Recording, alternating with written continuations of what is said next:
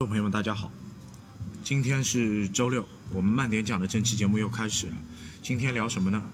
呃，想和大家去聊一聊电影。我请了我格瓦拉上的两个朋友，一起来聊一聊电影，聊一聊上海电影节的一个主题。大家好，我是沃德。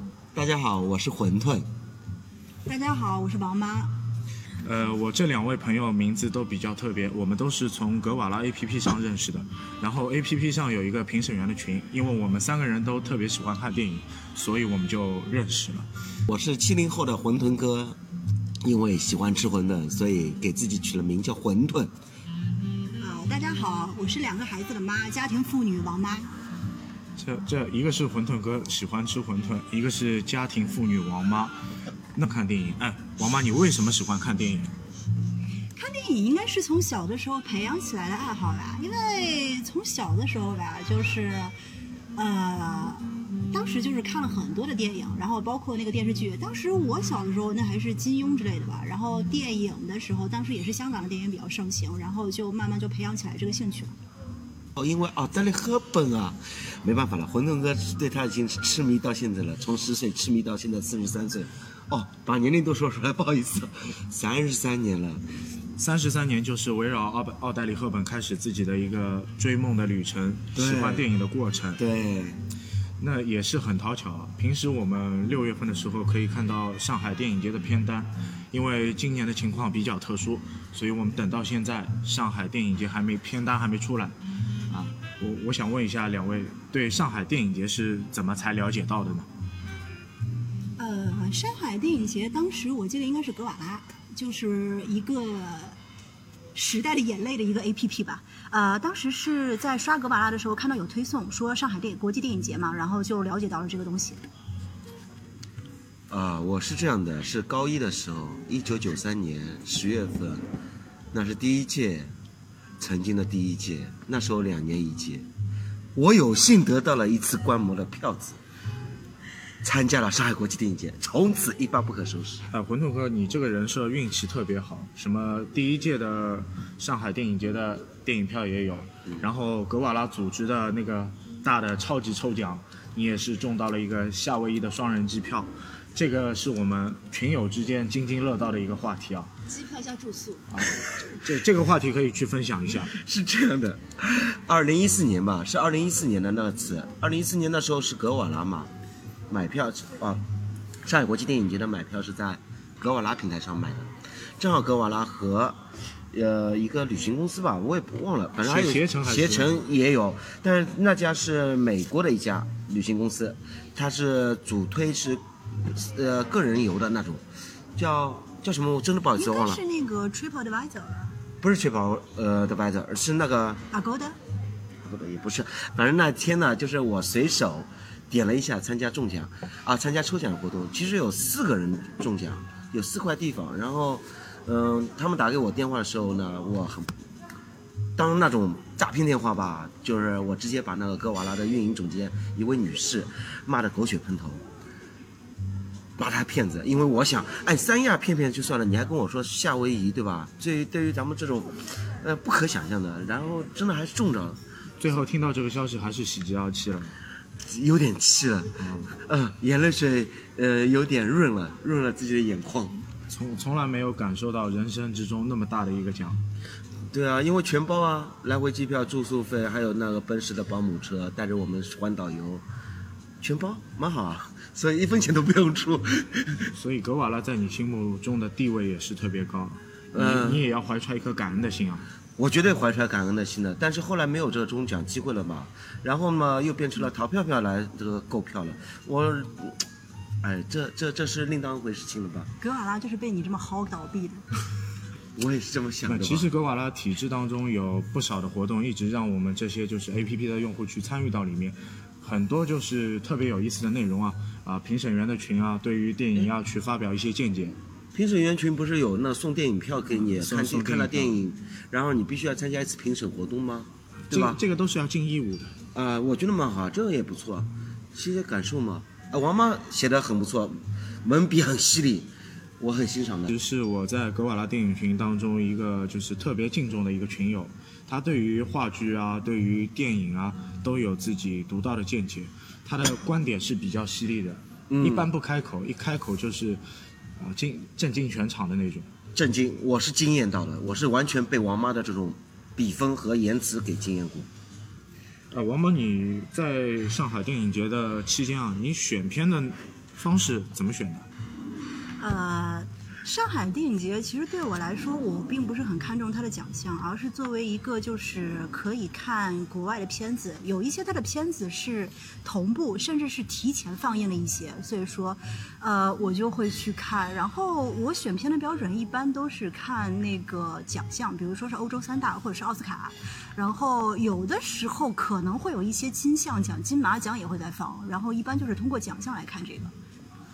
这也是你主选片的一个概念，但是它每场的电影都是紧跟时间都很紧，你怎么来分配自己的一个时间呢？上海电影节它其实时间安排就已经比较合理了，因为它一般都是在工作日的晚上或者是在周末期间，很少很少会在工作日的白天，所以一不加班的情况下，应该会周末或者是平时的晚上都可以看的。它因为它时间安排已经很合理了。因为我从馄饨哥这里，就是前面之前我和他聊过几句，他为了上海电影节牺牲了不少自己上班的时间，甚至休息的时间，甚至有一天是连看五场吧。这个时间你衔接好，我我真的蛮震惊的。对，而且你中间还要换场地。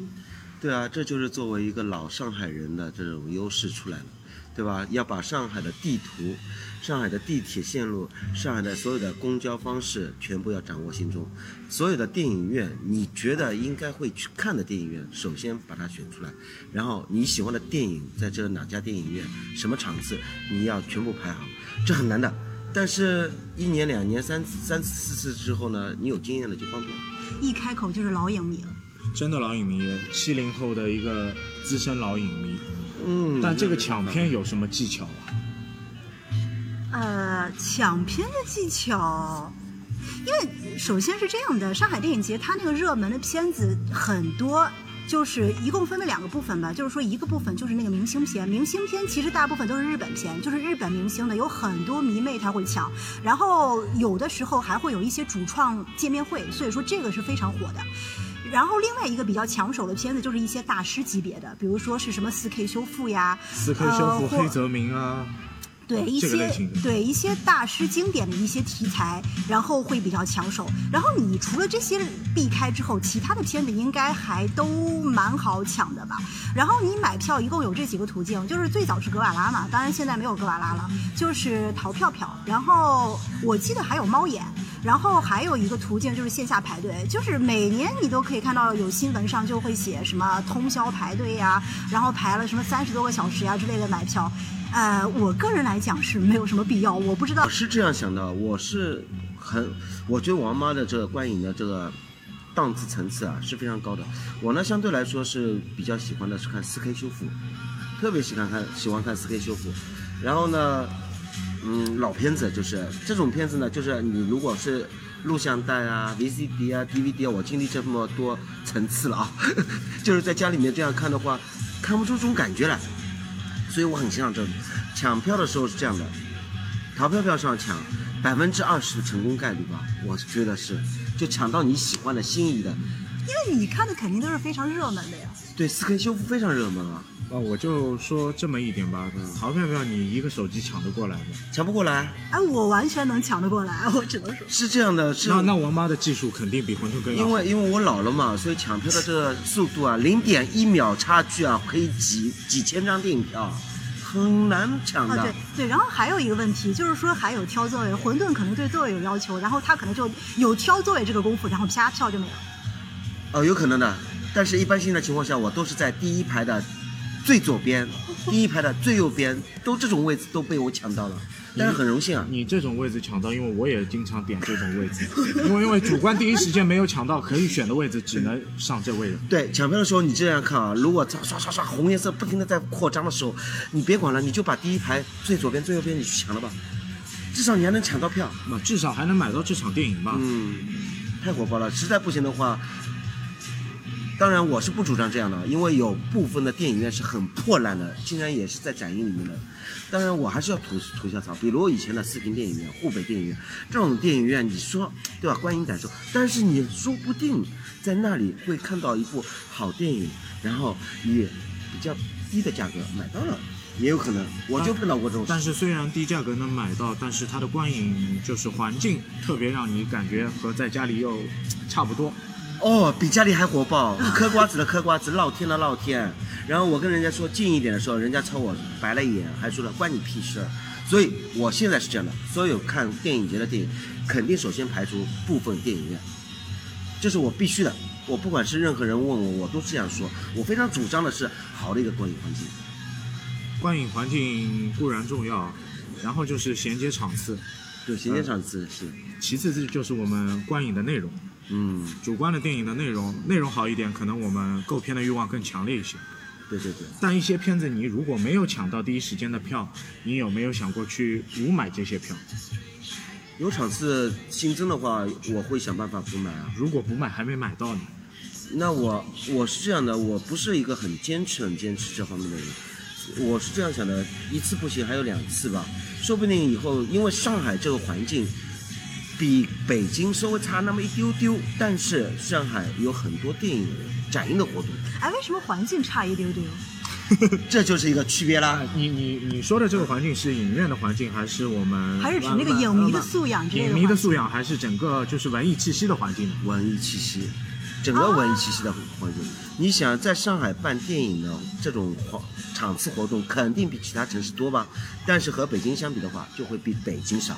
啊，我有点不同意见哦，就是说这个上海和北京的这个环境，它确实有区别，但是没有什么优劣之分，只能说就是说北京的环境，因为北京有人艺，北京的话剧是非常有的，而且北京的一些，比如说相声，大家也都知道了，它是有那么一个就是说中国的一个传统传下来的一个文化环境，但是上海就比较开放，上海是。就是西方外国的那个环境，尤其是日本，日本影星每年都是大热。然后它是上海是比较怎么说呢？就是国外的环境是比较厉害的，所以我觉得两个差不多。呃，环境上海的审核环境比北京要严的非常多。我同意，王芒，就是这个问题。很多展映的电影啊，在北京曾经展映过了，没事没事，但是在上海。没有展映。对，有一个问题就是说，我亲身经历的就是几个事情，就是说，第一个事情就是以你的名字呼唤我，这个当时是在可以啊。这个对这个片子我没有啊，在上海没放。这个片子我觉得是没有什么问题的，而且在全国其他城市，比如说北京最开始放的都是可以放的，然后当时上海也是放的，上海是在那个当时那个呃，应该是那个就是博物馆电影博物馆放的，然后当时已经卖票了，我们都买票了，然后结果过了过了大概是一两天，然后开始说撤片了，让我们退票，然后。另外一个就是说，那个有一个就是 NT Live，就是一个呃，怎么说呢？它那个 NT Live 其实就是一个呃，用那个录播的形式把国外的话剧给引进中国嘛。然后也是就是在北京、在成都，包括在其他地方都可以放的片子。然后在上海也是不能放的，比如说《伊尔玛》。《伊尔玛》其实我觉得没有什么，就讲了一个，就讲了一个，就是一个妇女生小孩的事情嘛，对吧？然后另外一个，对，很普通的。然后另外一个就是呃，我记得应该是《天使在美国》，然后就是呃，是那个加菲演的嘛，也有明星，对吧？然后题材其实也没有什么吧。对吧？不就是涉及到了同性恋吗？对吧？然后在上海的时候也照样不能引进。不，你王妈你说的对，只要涉及同性恋的，一般啊，对对对对对对对。但是我跟你说，在一四年、一五年、一三年，上海国际电影节也好，平时的电影活动展映也好，有这种同性恋的内容，还是放了啊。是最近不能放。那其实还是和这个时代顺应的潮流不同，可能固定的年限放一点片子就不同。也不说上海电影节，包括之前有一部电影叫。呃，《罗曼蒂克消亡史》，《罗曼蒂克消亡史》首映的时候，我不知道你们两位看过。我去了，然后我还去了导演见面会。对，它首映的一个版本和我们就是正常公映的一个版本是有区别的。啊，你你们后来被删了吗？肯定被删了，我觉得我觉得我接不起来，我不知道你 get 到这个内容吧？这个，但我就想问你啊，你你去首映和导演见面会，导演和你们互动吗？对的，当时是那个杜江。然后还有导演，陈耳，对，然后还有很有名气的一个，我记得还有千叶中心，王传君吧，王传君也在，王传君因为上海的嘛，对，然后还有王传君应该当时就是这几个主创来了，我当时看的是那个我不知道算不算点映吧，还是首映，然后应该就是一点映，个，点映的版本不同，然后就是一个导演见面会啊，我觉得还可以啊，那个是映后的对吧？映后的见对面会。对对，那你知道《霸王别姬》在上海在中国上映过的呀？你知道蓝宇在中国上映过？哦，蓝宇这我不清楚，但《霸王别姬》是我在小时候看的，而且是当初的时候是我妈妈单位里发的电影票，我们去看的是是在。上海电影院公映吗？电影院公映啊，我们去看的呀，看了好长时间，三个小时左右了。然后看完之后，我们我看了半当中还去买冷饮冷饮吃了，因为我看不懂呀那时候，但是那时候还在上映，后来被禁映。你当时有没有觉得张国荣特别美？我那时候觉得张国荣是女人，后来我才知道张国荣的唱歌唱的这么好听，我是因为张国荣的歌声才喜欢他的。其实我觉得张国荣这个偏重的话题啊，我聊到他之前一部电影《胭脂扣》，啊，我觉得他，啊我觉得他演了《胭脂扣》之后啊他不断的有变化了。他《胭脂扣》之前，我觉得他可能还是一个正常鼓手，正常偏阳刚的一个角色，但是胭脂扣可能是他一个角色的转变。但胭脂扣也和导演有关系嘛，关锦鹏。啊是说相对的走向，但是《霸王别姬》主要还是题材的关系，因为张国荣演的是什么京剧的角色，你想想看。对，然后里面涉及有一段是那个场景嘛，对吧？六十那个后面的事情，然后但是我就觉得那时候其实那时候的叫什么审片制度，审片制度啊其实就是说了这么多，其实并不是说这部片子在中国不能放，而是说就是因为时代的变化的关系。之前还有泰坦尼克号，对吧？泰坦尼克号有一幕很知名的那个场，一个很知名的一个场景，就是那个他在那个就是。在那个画图的一个场景，对吧？对当时当时在中国大家都是可以看的，对可是现在如果要再重映的话，就 cut 掉了。嗯，那时候我是大一，你啊不要说，回头回头开心了，不回头开心了。馄饨，你就不要说你大一的事情，是我们大礼堂看的呀，大礼堂看的。哎，五毛钱一张票子，好吧？五毛钱啊，不是五十元啊，五零点五元啊一张票。你大一应该属于时代也蛮先进了。嗯，是的，很先进的。那时候你想，我看第一届电影节的时候是高一，好不好？资深老演员，哎，你也伴随着上海电影节的成长，上海电影节也是从两年一届到一年一届，对这个当中也有转变。嗯，然后一直到今年好像是零届。今年没有了，今年今今年不能说明也没有，因为它官方的那个网站上面也是有提示，呃，上海电影节的日期是排后了，但是具体什么时候也没有没说没有一个具体的内容和方案吧，会不会云云展映啊？啊不会云展映。，那个这个倒是有可能的，因为你现在那个戛纳电影节，他们现在也是取消了，但是还是有片单的。对，所以说已经发出来对，所以说今年很多电影节可能都采取可能会有云展映这种形式啊。但是没有电影院的观影哦效果是完全不一样的，对氛围。如果它通过云展映，还是通过一些就是视频的播放媒体，然后我们进行收费的方式，还是如何？我不欣赏，我非常不欣赏。嗯，不管收费不收费，上次看《囧妈》我就觉得，啊哎呀，很不爽那种感觉。这算什么名堂呢？手机捧着，或者是一个 iPad，或者是电脑面前，对吧？好投屏的，哪怕投屏到七十寸、八十寸的电视机上吧，那种效果完全是两样。就像看部电视剧，就是老老的那种重放，对吧？就不不一样。但是我要说了，《囧妈》里面那个女妈妈的扮演者，就《渴望》里面那个演大姐的很坏的那个女凯莉，不是凯，不是是王沪生的姐姐。啊，王沪生的王沪生姐姐那时候《渴望》里面演王王沪生的姐姐的，在这《囧妈》里面演女主角妈妈嘛，这个女主角演的非常好，非常好。九九妈这个片子你感觉如何？因为这个片子的口碑非常的分化呀。囧妈，我觉得徐峥太浮夸了呀，啊，我不喜欢徐峥这种浮夸的表现方式，但是这个主这个角演的很好。这个徐徐峥的表演的方式其实也是固化了，他也是一直这个类型的角色，但是他你看我不是药神又是一个挑战吧？我不知道是还可以，文牧野也这个导演不知道是导导演的功底还是谁啊，我不清楚。反正徐峥在我不是药神里面好像完全变了一个人，啊，你觉得吗？对对对，不像他这个这么浮夸的那种演儿子的那，我也反正说不清楚。但囧妈，我说句，那言归正传，云展映这种方式，有可能会方便了很成千上万户啊对，全国的全国的人，对，但是吧，从我个人观点来说，电影还是要在电影院，否则那时候为什么有电影院这种形象的诞生呢？对吧？电影院里面为什么有趋之若鹜的人去看呢？电影是给我们一个更好的环境，从直观的载体上认识到一些故事的内容。嗯但是我要补一个话题，就像你说，就徐峥的演技的问题啊，啊啊，可能要针对固定的角色，有的有的角色可能演员是本色出演，他不需要去做太多的内容。如果他演一个比较有挑战的角色，可能要花功夫去吃透这个内容。比如说张国荣，哦，比如说张国荣的角色，可能《英雄本色》的内容和他《霸王别姬》的内容有很强大的反差。嗯但我们看霸王别姬》的内容，我们就觉得他自己在演自己。嗯嗯，从那个宁采臣，对吧，到蝶衣，啊，对吧，完全不一样啊。到十三少，他演啥就像啥，哎，实在是不行了。这这种人就你你其实说的一个就是演员的一个变色龙的问题，然后有的演员他是他是风格比较固化，我并不是说风格固化不好，因为风格固化也有一些国际的影帝，对，但是有的演员他就是可以变色龙，就是我既可以演那种去很切换角色。对我既可以演那种很阴柔的同性恋，我也可以演一个就是怎么说一个纨绔子弟啊，一个黑社会老大，一个喜剧之类的。然后刚才说的那个徐峥的问题，我感觉他可能有点和邓超有点像，就是。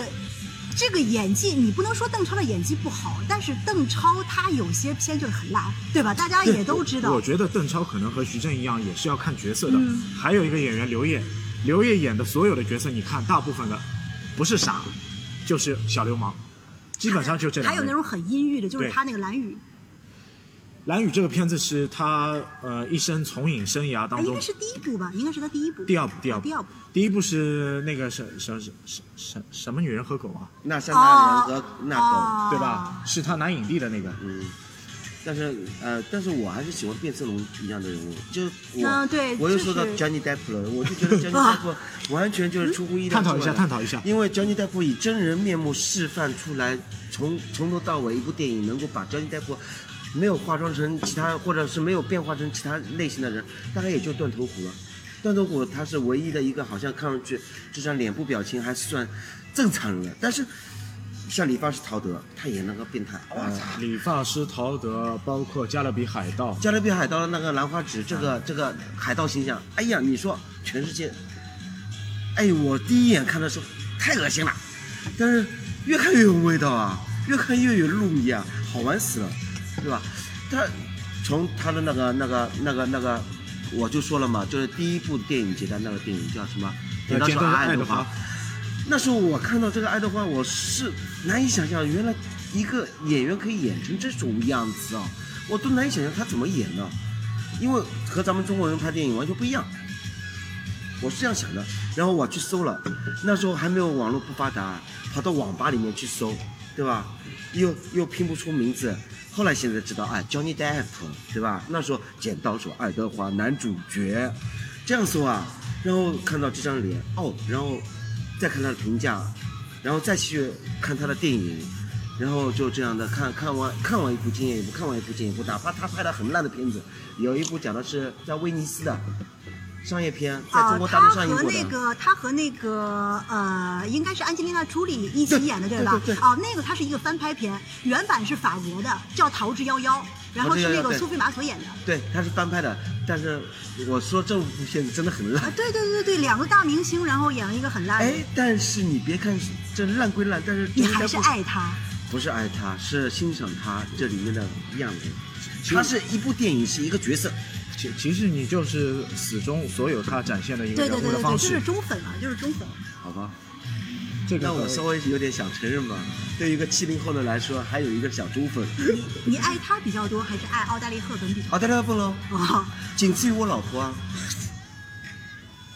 你对男演员，其实我看你都是偏偏偏向一点，不是特别阳刚的那种演员，像汤姆汤姆克鲁斯啊、汤姆汉克斯啊这种类型，好像你你不大喜欢的。汤姆·克鲁斯我不喜欢，汤姆·汉克斯我很欣赏啊。汤姆·汉克斯是欣赏的是《阿甘正传》，那时候是录像带的。后来我永远一直搞不清楚，一个汉克斯，一个克鲁斯，都叫汤姆。哎，你为什么不爱汤姆·克鲁斯呀？因为嫉妒他帅吗？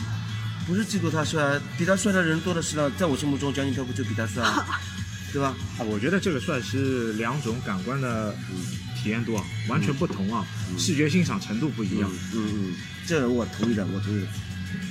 但这怎么说呢？就像施瓦辛格，我很喜欢施瓦辛格的片子，还有像哎，但是很难说、好了，啊。你开始拼命的举你爱阳刚男演员的例子但史泰龙我不爱呀、啊。很很很奇怪，很奇怪的。史泰龙不是你不爱，是因为第一滴血我是在中国大陆电影展上上映的，第一滴血是全国上映的，中国上映的。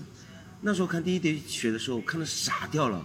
我是我是看完了之后是真的是几天都没有回过神来，哎你哎居然有这么爽的这种。你觉得这个片子最大给你的冲击力是什么？给我冲击力是战争哈，这种这种这种这种这种枪战片，不是我以为的枪战片。这个不是普通的枪战片，它嗯也是有一个越战内容的反思呀。对其实我们电影院看到的结局也是不同的，其实还有另外一版的结局。啊，这我不知道。哎，我因为不喜欢那有机会你回，所以我就没有回回去再去补。啊。好的，谢谢。因为你聊到演员那么多不同性格、个性的演员也是很多，包括我们呃中国内地的、港台的也有很多演员，也是不断的在演技当中不断的打磨啊。嗯，啊，话剧市场我们也看到了一些演员过来拍电影，啊也也也有一些演员去拍话剧。对对对对，这个演员拍话剧的是谁啊？那个现在哎，现在其实挺流行跨界的，就是以前都是什么什么演而优则唱呀，什么唱而优则导之类的，然后现在就是说话剧和这个影视圈就联系的比较紧密吧，就是一个很出名的就胡歌呀。胡歌肯定大家都知道的，胡歌他不就跟着那个，呃，去演了那个，当时他应该是徐晴，还有马思纯，还有我记得应该还有李宇春吧，有的版本是有的，演那个呃，他不是就演那个《如梦之梦》嘛？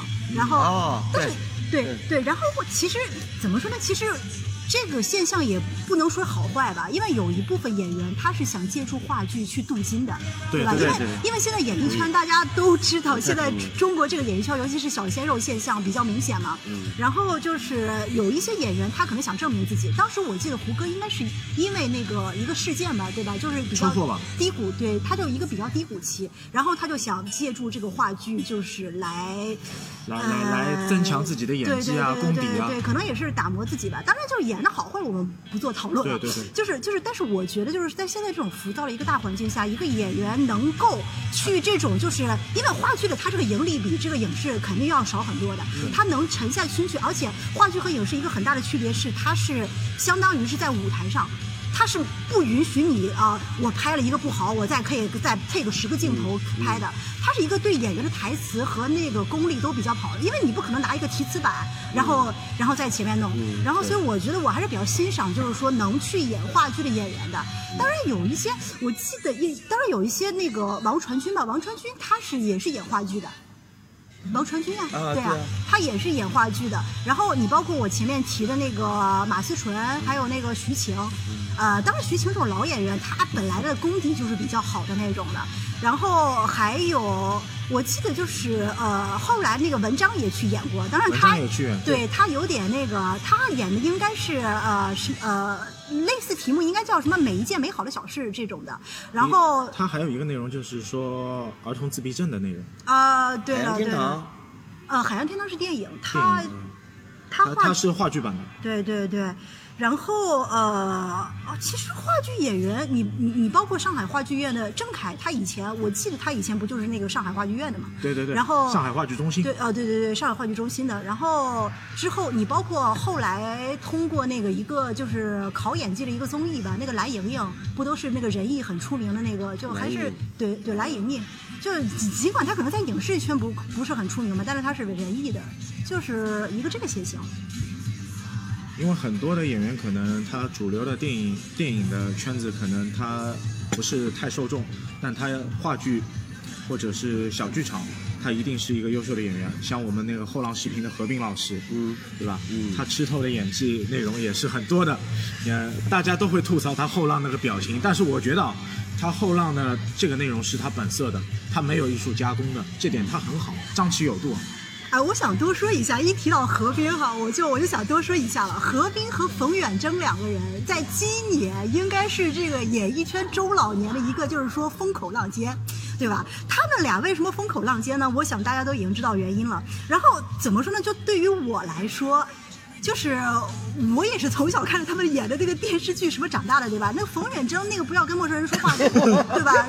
中国没有人。这个太有代入感，因为王妈和我呃我和馄饨哥有点不一样，因为他经常回北京的嘛，呃，他也去看一些仁义的话剧，可能你直观的认识和我们更不同。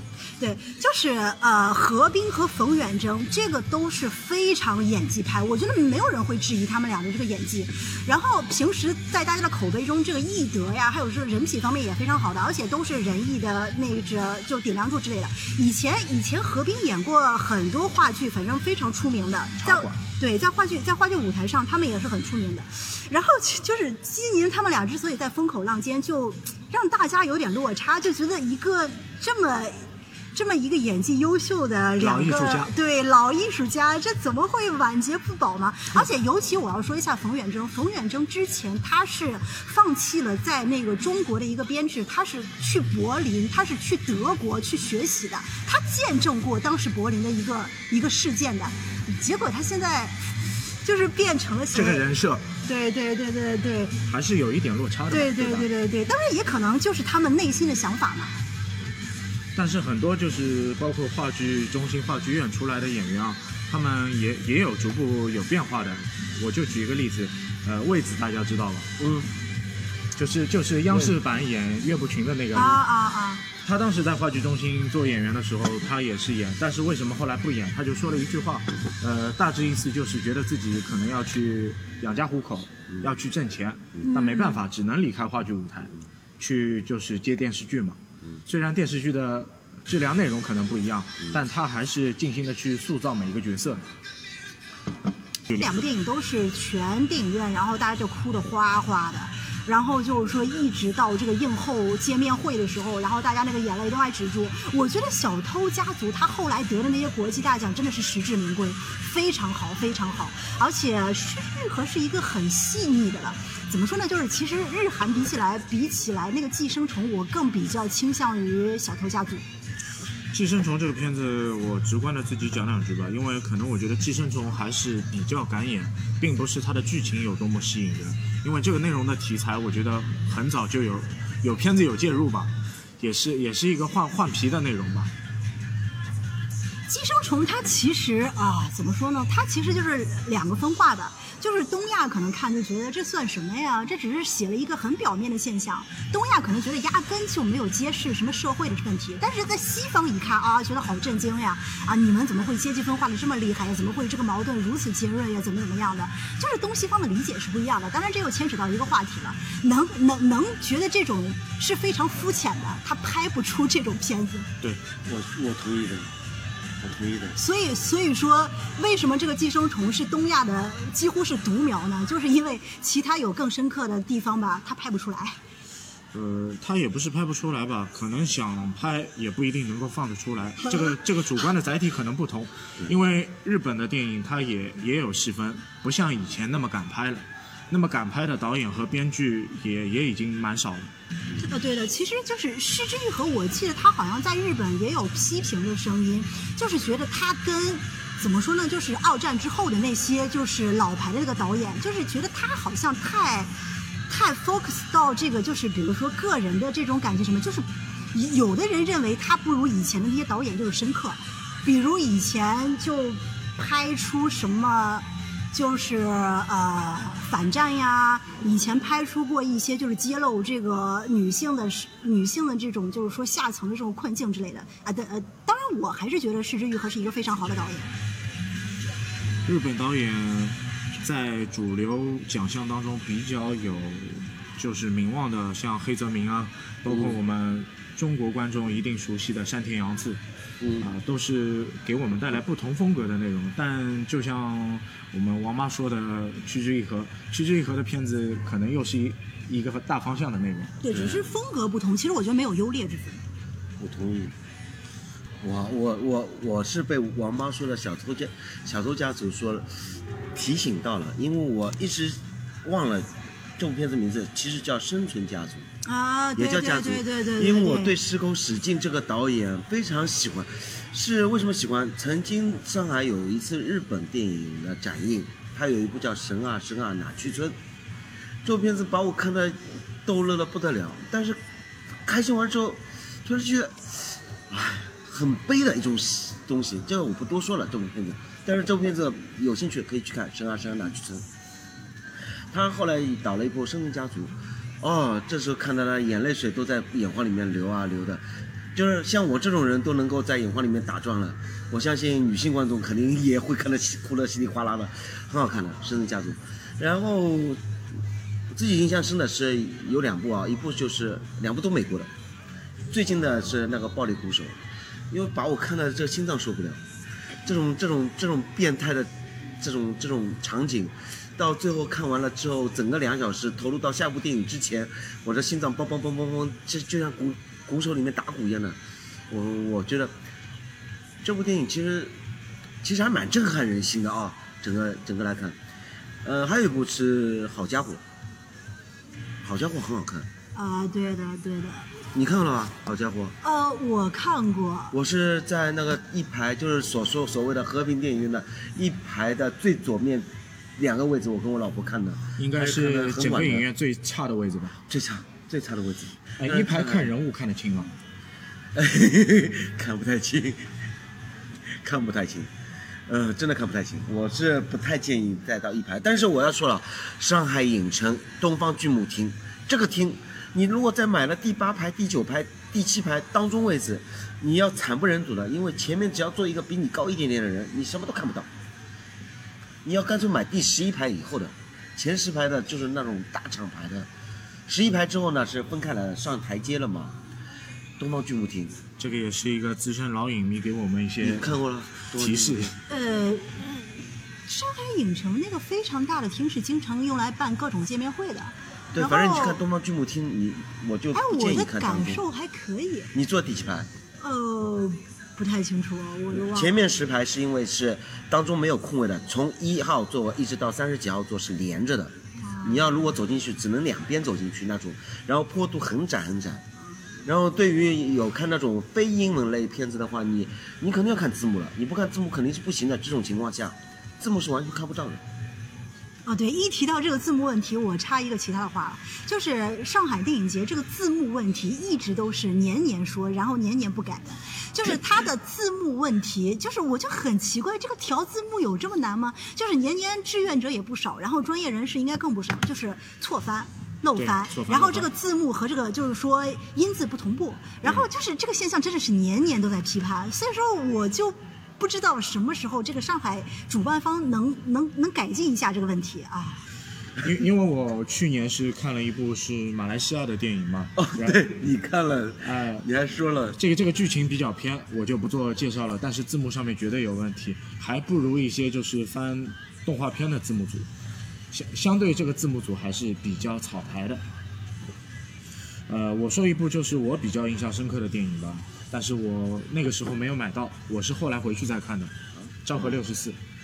啊，上下集，对，上下集《昭和六十四》，它的它的剧情让我感觉，可能细小细微的事情也可以改变整个历史的进程。有有一点点的那个一双小小的蝴蝶翅膀扇动的那个对感觉啊。昭和六四年，上下部啊，你膀胱大大一点的人还可以看看，不然的话你当中别喝水。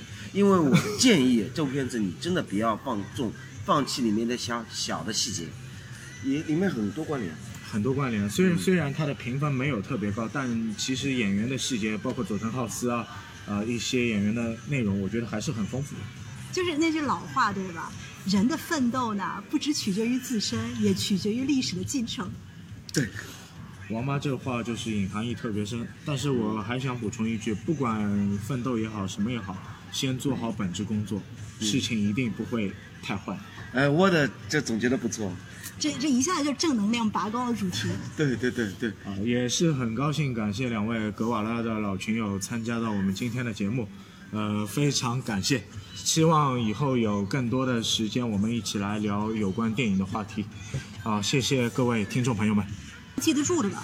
就是最近最近几届的吧，印象深刻就是《小偷家族》，当时也是那个导演见面会，然后都叫做然后当时那个失之愈合，还有那个应该是叫松冈莫优吧，还是反正就是女配。然后当时有几个演员也来了，呃，当时看的这个，他看他的效果，就是其实当时电影院的整个的氛围就和那个《何以为家》差不多。当然，我记得这两个应该是同一个电影节的。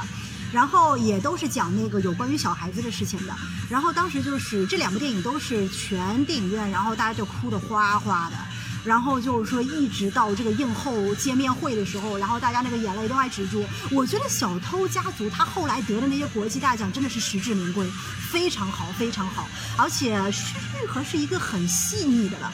怎么说呢？就是其实日韩比起来，比起来那个《寄生虫》，我更比较倾向于《小偷家族》。寄生虫这个片子，我直观的自己讲两句吧，因为可能我觉得寄生虫还是比较敢演，并不是它的剧情有多么吸引人，因为这个内容的题材，我觉得很早就有有片子有介入吧，也是也是一个换换皮的内容吧。寄生虫它其实啊，怎么说呢？它其实就是两个分化的。就是东亚可能看就觉得这算什么呀？这只是写了一个很表面的现象。东亚可能觉得压根就没有揭示什么社会的问题。但是在西方一看啊，觉得好震惊呀！啊，你们怎么会阶级分化的这么厉害呀？怎么会这个矛盾如此尖锐呀？怎么怎么样的？就是东西方的理解是不一样的。当然，这又牵扯到一个话题了。能能能觉得这种是非常肤浅的，他拍不出这种片子。对，我我同意所以，所以说，为什么这个寄生虫是东亚的几乎是独苗呢？就是因为其他有更深刻的地方吧，它拍不出来。呃，他也不是拍不出来吧，可能想拍也不一定能够放得出来。这个这个主观的载体可能不同，因为日本的电影它也也有细分，不像以前那么敢拍了。那么敢拍的导演和编剧也也已经蛮少了。呃，对的，其实就是《失之愈合》，我记得他好像在日本也有批评的声音，就是觉得他跟怎么说呢，就是二战之后的那些就是老牌的这个导演，就是觉得他好像太太 focus 到这个，就是比如说个人的这种感觉什么，就是有的人认为他不如以前的那些导演就是深刻，比如以前就拍出什么。就是呃反战呀，以前拍出过一些就是揭露这个女性的女性的这种就是说下层的这种困境之类的啊的呃，当然我还是觉得石之愈合是一个非常好的导演。日本导演在主流奖项当中比较有就是名望的，像黑泽明啊，包括我们中国观众一定熟悉的山田洋次。啊，都是给我们带来不同风格的内容，但就像我们王妈说的，《趋之一合》，《趋之一合》的片子可能又是一一个大方向的内容。对，只是风格不同。其实我觉得没有优劣之分。我同意。啊，馄饨，你有什么自己想说的片子吧？我我我我是被王妈说的小偷家小偷家族说了提醒到了，因为我一直忘了这部片子名字，其实叫《生存家族》。啊，也叫家族，对对对因为我对石口史进这个导演非常喜欢，是为什么喜欢？曾经上海有一次日本电影的展映，他有一部叫《神啊神啊哪去村》，这部片子把我看的逗乐的不得了。但是开心完之后，就是觉得，唉，很悲的一种东西。这个我不多说了，这部片子。但是这部片子有兴趣可以去看《神啊神啊哪去村》。他后来导了一部《生存家族》。哦，这时候看到了，眼泪水都在眼眶里面流啊流的，就是像我这种人都能够在眼眶里面打转了，我相信女性观众肯定也会看得哭得稀里哗啦的，很好看的《生存家族》。然后自己印象深的是有两部啊，一部就是两部都美国的，最近的是那个《暴力鼓手》，因为把我看的这心脏受不了，这种这种这种变态的这种这种场景。到最后看完了之后，整个两小时投入到下部电影之前，我的心脏梆梆梆梆梆，就就像鼓鼓手里面打鼓一样的。我我觉得这部电影其实其实还蛮震撼人心的啊，整个整个来看。呃，还有一部是《好家伙》，《好家伙》很好看。啊，对的对的。你看了吧，《好家伙》？呃，我看过。我是在那个一排，就是所说所谓的和平电影院的一排的最左面。两个位置，我跟我老婆看的，应该是整个影院最差的位置吧？最差，最差的位置。哎，一排看人物看得清吗？看不太清，看不太清，嗯，真的看不太清。我是不太建议再到一排。但是我要说了，上海影城东方巨幕厅这个厅，你如果再买了第八排、第九排、第七排当中位置，你要惨不忍睹的，因为前面只要坐一个比你高一点点的人，你什么都看不到。你要干脆买第十一排以后的，前十排的就是那种大厂牌的，十一排之后呢是分开来上台阶了嘛。东方巨幕厅，这个也是一个资深老影迷给我们一你些看过了？提示。呃，上海影城那个非常大的厅是经常用来办各种见面会的。对，反正你去看东方巨幕厅，你我就哎，不建议看当中。感受还可以。你坐第几排？呃，不太清楚，我都忘了。前面十排是因为是当中没有空位的，从一号座一直到三十几号座是连着的。你要如果走进去，只能两边走进去那种，然后坡度很窄很窄。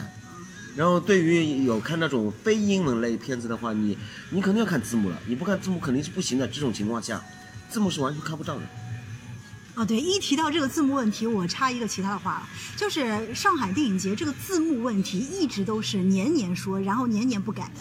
就是它的字幕问题，就是我就很奇怪，这个调字幕有这么难吗？就是年年志愿者也不少，然后专业人士应该更不少，就是错翻。漏翻然后这个字幕和这个就是说音字不同步，然后就是这个现象真的是年年都在批判，所以说我就不知道什么时候这个上海主办方能能能改进一下这个问题啊。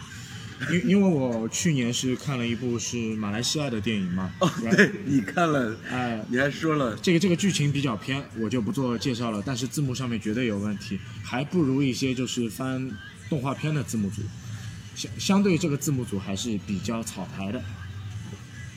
呃，我说一部就是我比较印象深刻的电影吧，但是我那个时候没有买到，我是后来回去再看的，《昭和六十四》。